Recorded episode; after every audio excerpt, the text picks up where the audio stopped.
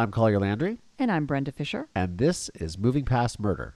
So, uh, Brenda, Yes. as you know, I have a stalker, Yes, I do know that. a very persistent one, Yes. going on for a couple of years. I mentioned the the stalker in previous episodes, and so a few people wrote to me and said, "You have a stalker? I must hear more." uh, one of my really good friends, Barbara Ann, she lives up in Washington State. She's a wonderful human and very talented cake maker, baker. She does these cakes that are just insane. Her company's called Cake Rhapsody. It's amazing. Uh, she does a wonderful job. Nice. Been on like Food Network and Halloween Wars and all these. Like, yeah, she's like a sugar artist. That's a talent. it's a real ta- it's it's like next level stuff. Anyways, so Barbara Ann says to me, "You have a stalker?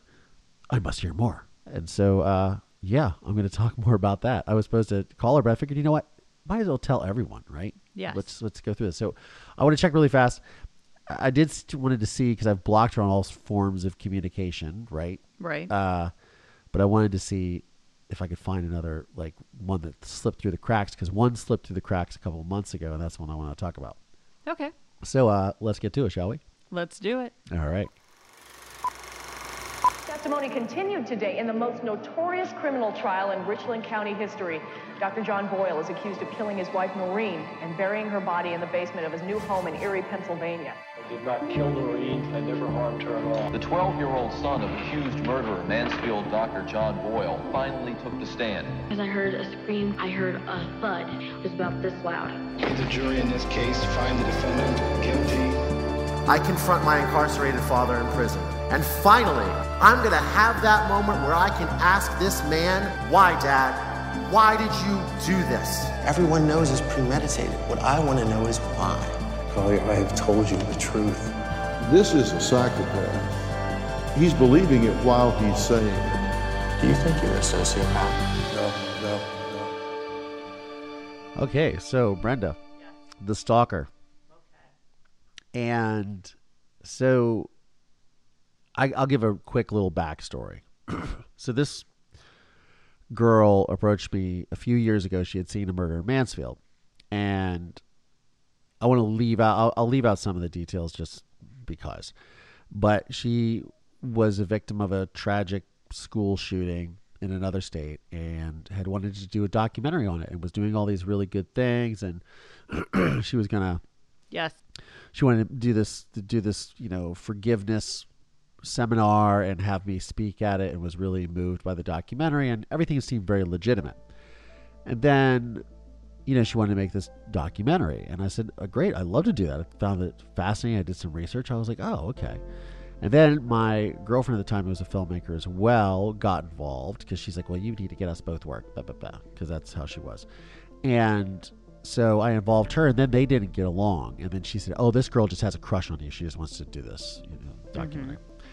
Anyways, uh, so I abandoned the sort of idea of it and, and didn't talk to her because you know it just was creating friction in my relationship. And when you're in a relationship with someone, you don't want to create friction. And when someone's also very controlling, like my ex girlfriend was, you also don't want to do that. So, anyways, that said, the girl re- ended up reaching out to me a few months later. I was open to it. I was looking to leave my relationship or at least separate some space. And I thought, okay, well, if I could do this, this would be really cool because I'm still interested in the subject. Mm-hmm. I just don't want the girlfriend to be involved. I'd rather just go do it. And, you know, it wasn't about money. I was like, oh, I'll split the money with her. I just don't, I just don't want her involved because she just creates drama, right? So, because I thought, oh, there's a chance that this is legitimate. Then I broke up with the girlfriend and I became close to, to this girl. We were talking a lot and things like that. Now, this girl lives in a, on the other side of the country, and that was it. We just communicated, and she was talking to me at that time, but there was something always a little off, and she would always claim that she was terminally ill and things of that nature. I wanted to still do the project. I thought it was very interesting material, and I thought she was legitimate because I don't go around trying to not be legitimate Right.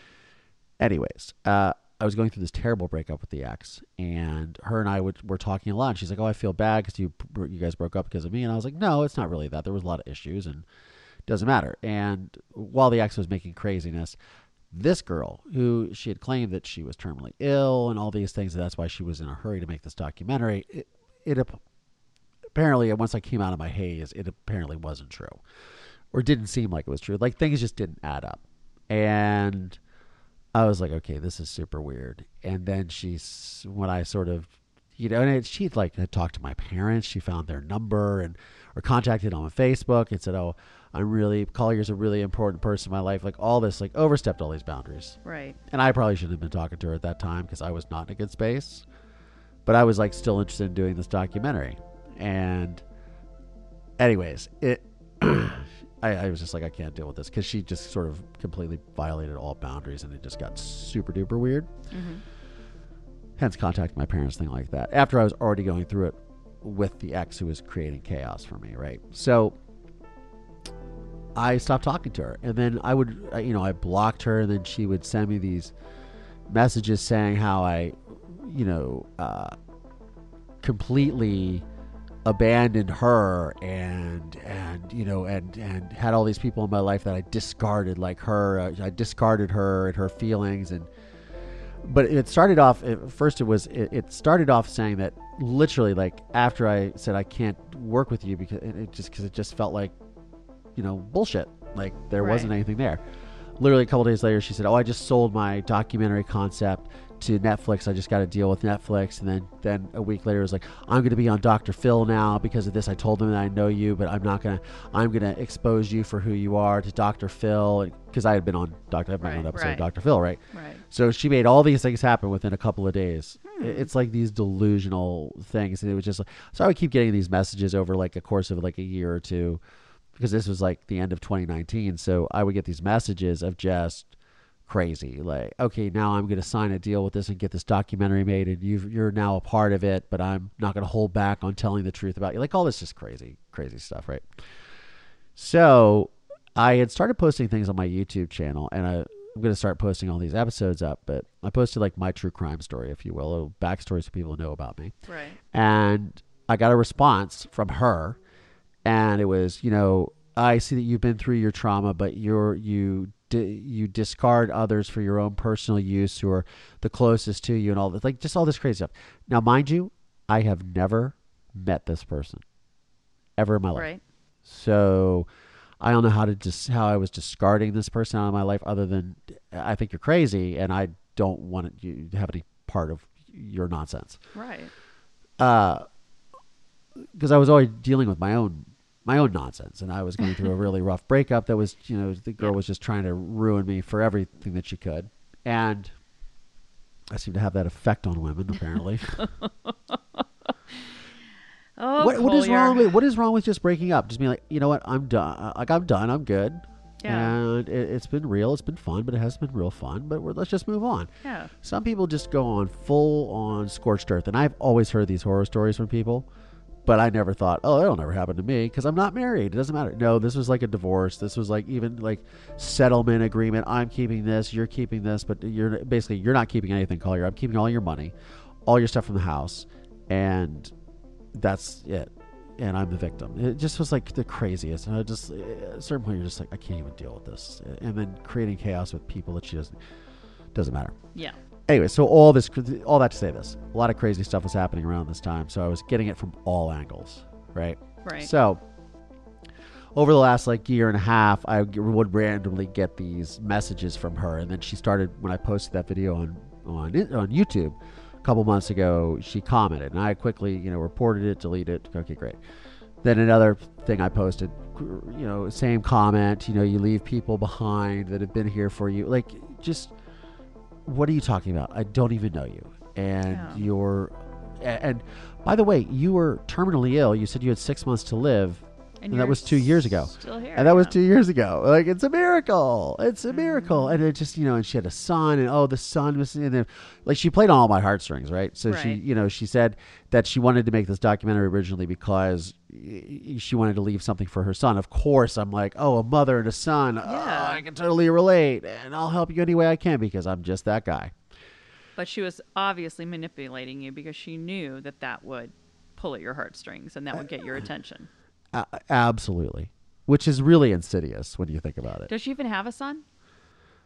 I heard him, and I and we did a couple of FaceTimes, and I think I'd seen him. So yes, I believe she does, but I don't know. That is bizarre. If It- that's the truth. It's Then- totally bizarre, but anyways, there's a point to this whole story. The point is, so I delete these messages off of YouTube in January. Okay. And I'm filming a project in Las Vegas, and it's like, I don't know, I had to be there like seven in the morning, right? And I wake up, and I'm actually at the location, and I'm I'm waiting for them to the guy to get there to open up the location. It was a boxing gym. I was filming this thing for a boxer uh, Okay. who's uh, become a friend. I check my email, and for some reason, an email got through from this person, and I was like, oh my god, and. We're going to read that email right now. Now, granted, people already know a lot about me when they watch the documentary. Or, or I'm sorry, they know once they watch the documentary, they pretty much know like my whole life story. So it's very easy to like put stuff together, right? Right. Which is really weird because when you're talking to people, it's like, "Hi, you know everything about me, and what's your name?" Yeah. So, but that just comes with the territory, and that's just how it is. So, and I embrace that. But, anyways, I get this message, and it's you know I would put on the glasses again. But it's from this person, and it says subject interesting dot dot dot, and I thought you should know bumper. Now, bumper is the nickname that my father calls me, and my mother called me growing up. Right. Not a lot of people know this because I don't go by it. And if you weren't in my life previous to the murder of my mother, you probably wouldn't know this. So, and it comes from I grew up uh, really quick. Before we moved to Ohio, I lived on a naval base in Dahlgren, Virginia, because my father was in the Navy. And the whole reason I got this nickname Bumper was I would walk up to the airplanes and point to the nose cone of the airplane, which just holds the radar system in fighter planes. Right. And I would call it the bumper. So I Oh. kept saying bumper, bumper every time I saw the airplanes. Oh, So, hence, my mother and father called me Bumper growing up. interesting. Uh huh. And my father continues to call me that when he sends me letters from prison. Or he I talks to me. noticed yes, that. It's a, it's a whole thing. But all that to say this, you would not know that unless you spoke to my father. Right. So I read this and I'm like, oh God, oh Lord.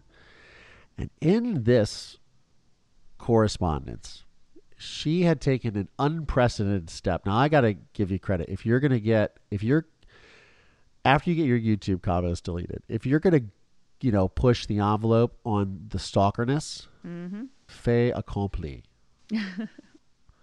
so in this message, I have a screenshot from correspondence that he sh- she had with my father. And as I'm looking at it right now, it says back, it says two of 25. Now, when you, a lot of times in this, in the prison system in the United States, to communicate with prisoners, you can use email. And specifically, you can use email through a app called JPay, which you're familiar with. We talked about, it, I think, the Yep. first time we ever met when I came into your am. office. Uh, JPay, you can you get on a prisoner's list as a verified, uh, you know, visitor or whatever that is, right? And then you can you can send email or you can uh, send mail, so they could be on the list of you know people that you can mail, right? I don't know how she got on this list, but now I'm looking at it, it says two of twenty five. So did she share twenty five messages with him? First of all, Probably. and he is okay. So I'm just going to read it, and then we're just going to analyze this really fast. So, from John Boyle Jr., 127 2021 at 19:37 p.m. So 7:30 p.m. Eastern Time on the 27th of January of this year. Dear blank, thank you for your kind and gracious email. Yes, I do know you. Several years ago, Bumper, I call Collier Bumper, mentioned a girl who was helping him do his scheduling, appointments, business affairs, etc. Referred to her as Jen. So I am presuming that you are the very same Jen. Now her name is not Jen, by the way. Know, who knows? Who knows what her name is, right? She's a stalker. We don't know. Okay. If so, and if not, I laud you for your caring and loving of Bumper. And yes, I will keep our conversations between ourselves, but do not slip up and refer to what I tell you because Bumper will spot it immediately and we will be caught. Ha! Exclamation point. NP. Just a few things first. I will use the letters NP to signify new paragraph because these JPay emails run every line together that we, in prison, send out so they are most likely received a mess on your end. When we do communicate, can you please include, as you did, a return reply? I only earn, earn $19 a month, which limits my spending significantly soap, toothpaste, medicines, etc. Not being a prison drug dealer slash kitchen thief slash panderer of young boys slash or gambler, I do not have the money to do much except survive minimally. No, this is not a plea for money or anything else. It is just the way it is for me in here. Some fundamentals. I have a loving connection with Collier. he is deeply and unconditionally loved by me, and my disappointment with Collier in no way dilutes my love for him. My love is not dependent on his or our behaviors. It is never compromised by anger, despite things having gone tragically wrong. I understand trauma from adverse childhood events. I understand quite well that hurt people, they hurt people in return. New paragraph. Some history. I met Noreen on April 23, 1962, at the Hot Shop in Abington, Pennsylvania. I was 19 years old, an Army ROTC student at Penn State University. Noreen was 17 years old and entering her senior year at Cecilian Academy in Philadelphia. Noreen was with her two classmates, Pam Brady and Ann Siddall. I was with a fellow student. Noreen and I were together from that day forward until her death at age 44 years. Until her death. Until her death. Let me see. Until you murdered her. Right? Noreen and I were married on June 1st, 1968, in the basement of a Catholic church in Wynnewood, Pennsylvania. We were poor and did not have the money, to, money or the pull to be married in the main church upstairs. As we moved forward in our education and part time jobs, we spent our savings receiving infertility treatments until Collier's birth on February 28, 1978, at Bryn Mawr Hospital, Bryn Mawr, Pennsylvania. Yes, I was born in Philadelphia, guys suburban Philadelphia. I assisted in his delivery. I took him to the incubator, cleaned him up, checked for, for things like toes and fingers, placed a liquid antibiotic in his eyes, listened to his heart and lungs, wrapped him in a hospital swaddling, and presented Collier to his mother. On May 2nd, 1988, my father, Collier's grandfather, died in the very same hospital. New paragraph. I am at a loss for many things to understand with Collier. After he presented his quote unquote documentary at the Renaissance Theater in Mansfield, Ohio in 2016, he outrageously told other attendees. Now, by the way, this was not 2016. I, I made the documentary the end of 2016. Uh, mm-hmm. Came out in 2018. So this was in 2018. He outrageously told other attendees that, quote, if he, me, ever gets out of prison, I'll kill him, me, myself. Unfortunately for Collier, he was recorded, and a prison guard brought that in so I could hear it myself. I listened to it for almost 20 minutes, attempting to hear his voice and not some fa- some other fake stuff, and remain thoroughly convinced to this day that was his voice saying the above words about me to others. New paragraph. I have a series of emails from April 2020 to September 2020 from Collier being concerned about me, sending me photos his house with a pool, uh, his, uh, his outside gym he constructed, his motorbike, my COVID escape vehicle. In his last email to me on September 18, 2020, he included pictures of him on a fishing trip with a slew of his friends. After your email, I wondered if you were the girl to his immediate right. He spoke of his move to Santa Monica a couple of months ago, less than a mile from the ocean. Amazing surfing, running, swimming, loving life. Work is great, making movies and moves. Oh, and, and all his tattoos, too. All his emails said, I love you, XO. I will gladly send them to you to you to see for yourself what I call conflicting behavior. Incidentally, in my reply to his September 18th, 2020 email, I asked him to write a support letter to the Ohio Parole Board for my release. I have not heard from Collier since that day. New paragraph. You are probably aware that Collier produced a videogram to the PB contesting my release. In his quote, slickness, he told George and Susan, my adopted parents, who told a bunch of other people who told me. So much for the false concerns for me, etc., of his prior emails. His disguising of his hatred for me, his bloodlust of a vendetta for me, and his out and out manipulations of everyone in his sphere Watch out, baby girl. I find his quote trauma to be self serving for Collier. Everyone knows he has voiced his inclination to produce another follow up quote documentary. New paragraph. Again, I admire you for taking this bold step by contacting me, but I caution you to be conscious of where you place your heart and love with him. So, at this point in time, I view Collier as self serving, manipulative, untrustworthy, and someone who wants to kill me if he gets the chance. New paragraph. Truth, eh? Well, I'm not Jack Nicholson or Tom Cruise in A Few Good Men, but Collier's quote truth seems to be relative to his seems to be relative to his expedient wants, not needs of a damaged psyche. New paragraph. I have been blessed to have been certified in grief recovery since 2011. I use my training and experiences daily in this horrific environment. I am currently teaching Grief and Loss Across the Lifespan by Judith L. M. McCoyd and Carolyn Ambler Walter. I recommend this book for you to read and become more acquainted with this topic. An excellent text. New paragraph. Oops, running out of space. Love and prayers always, Jack. Oh boy. So wait a minute now. He's saying that he that you think that he wants to kill you. No, he thinks he says that I said that I would kill my father if he got out of prison. Mm, have you ever said that? No. Exactly. Now, you you know, we are very creative with you know when we edit together people's things. I, somebody might have edited something together that said that, but uh, I don't feel that way. First of all, Yeah. and I don't. Uh, I know, and you've never said anything like that, so. and I've never said anything like that. So, anyways, uh, this is a crazy dialogue and a crazy can of worms that this person who I think has certain mental challenges, yeah, I think she has a lot of mental challenges. uh, I think this is really crazy. Mm-hmm. And she opened up a can of worms, and I wanted to caution her, like, why, like, why would you do this? Uh, did you? I mean, this because this to me is like the ultimate, like, this is like punching below the belt. Like, why would you contact my father first of all? And, but let's go back a little bit in this letter because I forgot about all this. My father feels that I am using my personal trauma of what happened to me, of him murdering my mother for my own personal gain, and for me doing a documentary about this. Is that correct? Yes, that's what he said. Okay. So I only I made that film because I wanted to honor my mother.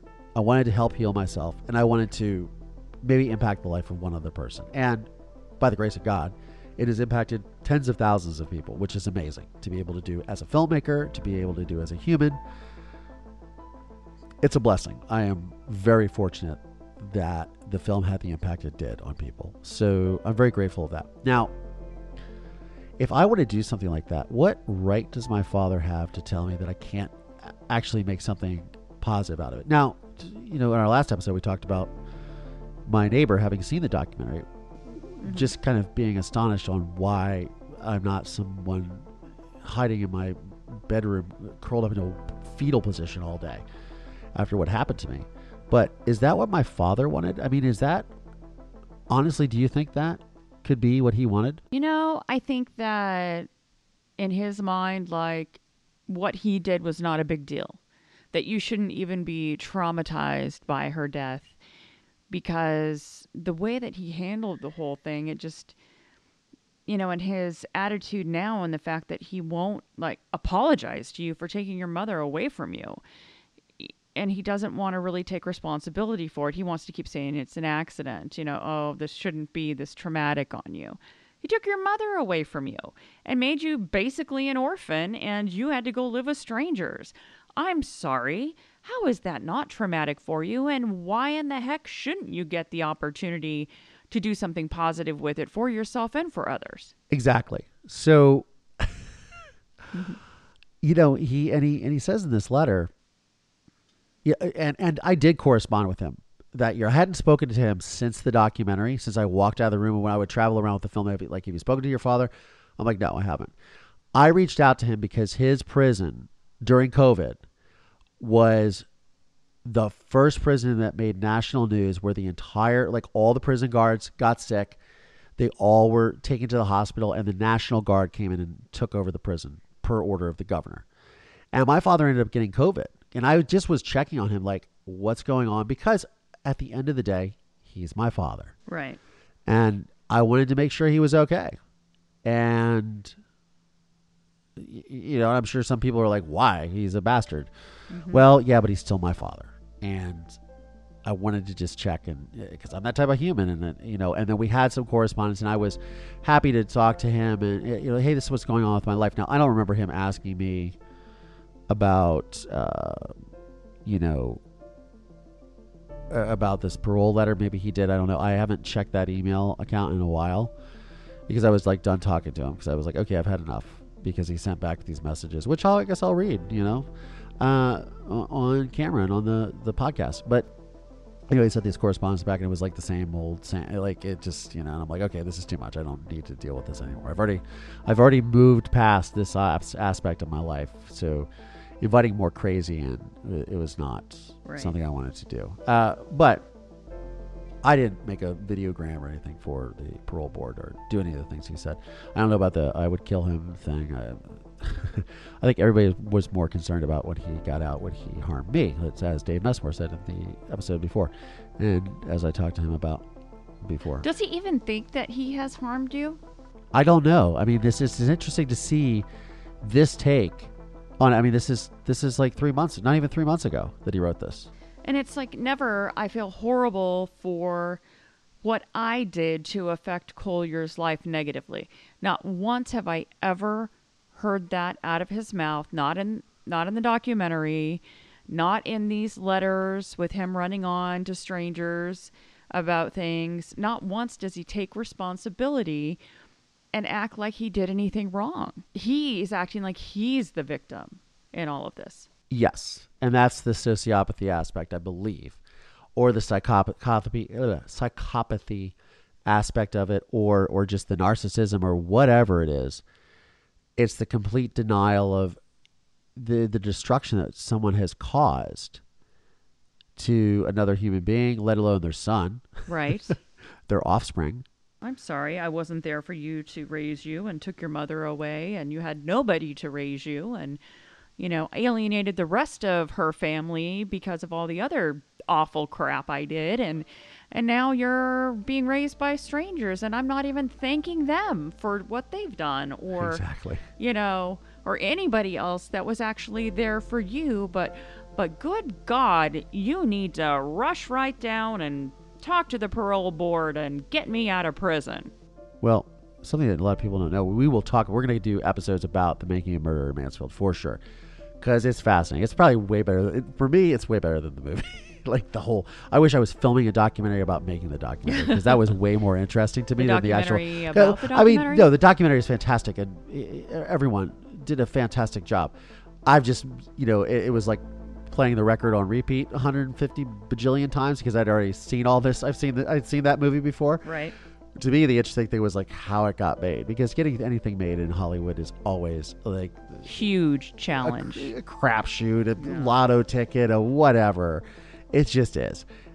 But all the other obstacles that we had to deal because you're dealing with the prison system and the, uh, all this just craziness. It's it was it was really bizarre. So my father's take is well it's kind of interesting that's for sure I just don't get it. I'm like, dude, seriously, grow a pair and, you know, admit to what you did. And you've been in prison for what, 33 years, give or take? You know, at this point, everybody thinks you did it. So just take ownership of it.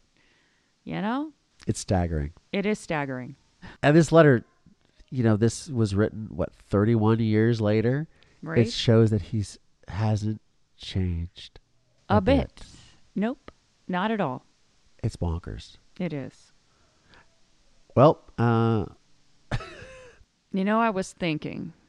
yeah, go ahead. the more I think about what you said about how this woman came into your life and the different things that she said and how things aren't true, it kind of makes me wonder, like you said about the catfish, what if she isn't real or she's somebody else or some sort of plant. And what if that dumb bastard had something to do with her and you know contacting you? Because why all of a sudden is she reaching out to him and talking to him in prison and they're having this great back and forth and this conversation? And it's very interestingly I don't know the way that it's put together and how he's speaking to her. And are you this person from this picture? And you know that type of thing. I don't know. Something just smells fishy. I think we should do some research and find out who she really is. I wonder. That is a really good point. and really, you know, I was, you know, already creeped out, but now I'm like doubly creeped out. So thanks for that, Brenda. Uh, Absolutely. Glad I could help. well, here's even creepier. So, my parent, you know, I tell my parents about this, right?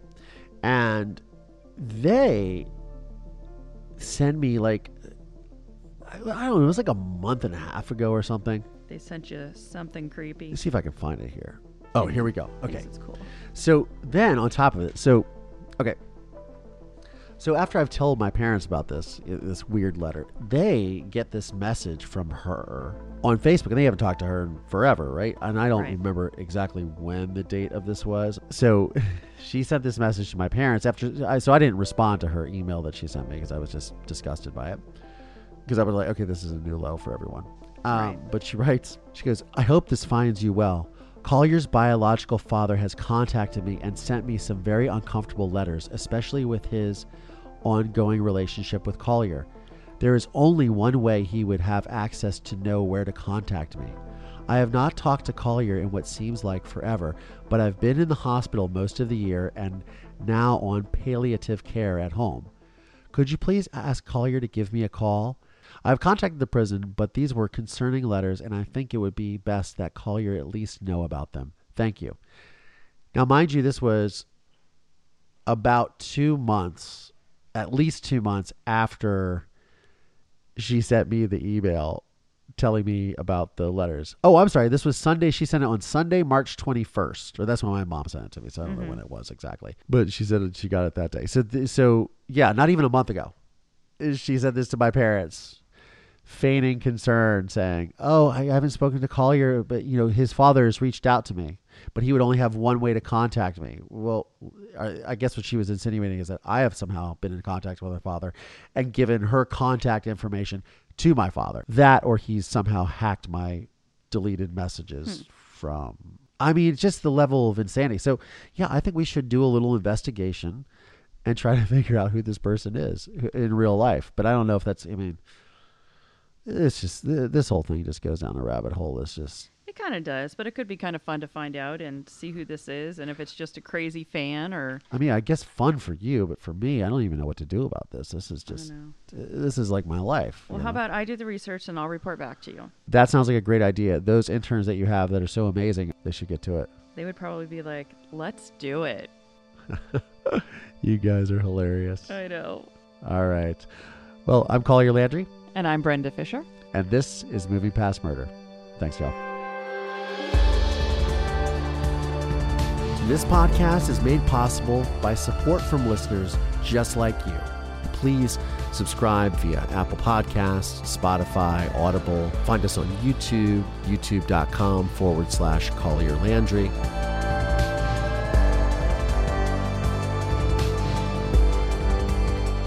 The film A Murder in Mansfield is available on Investigation Discovery, Discovery Plus, and Amazon Prime Video.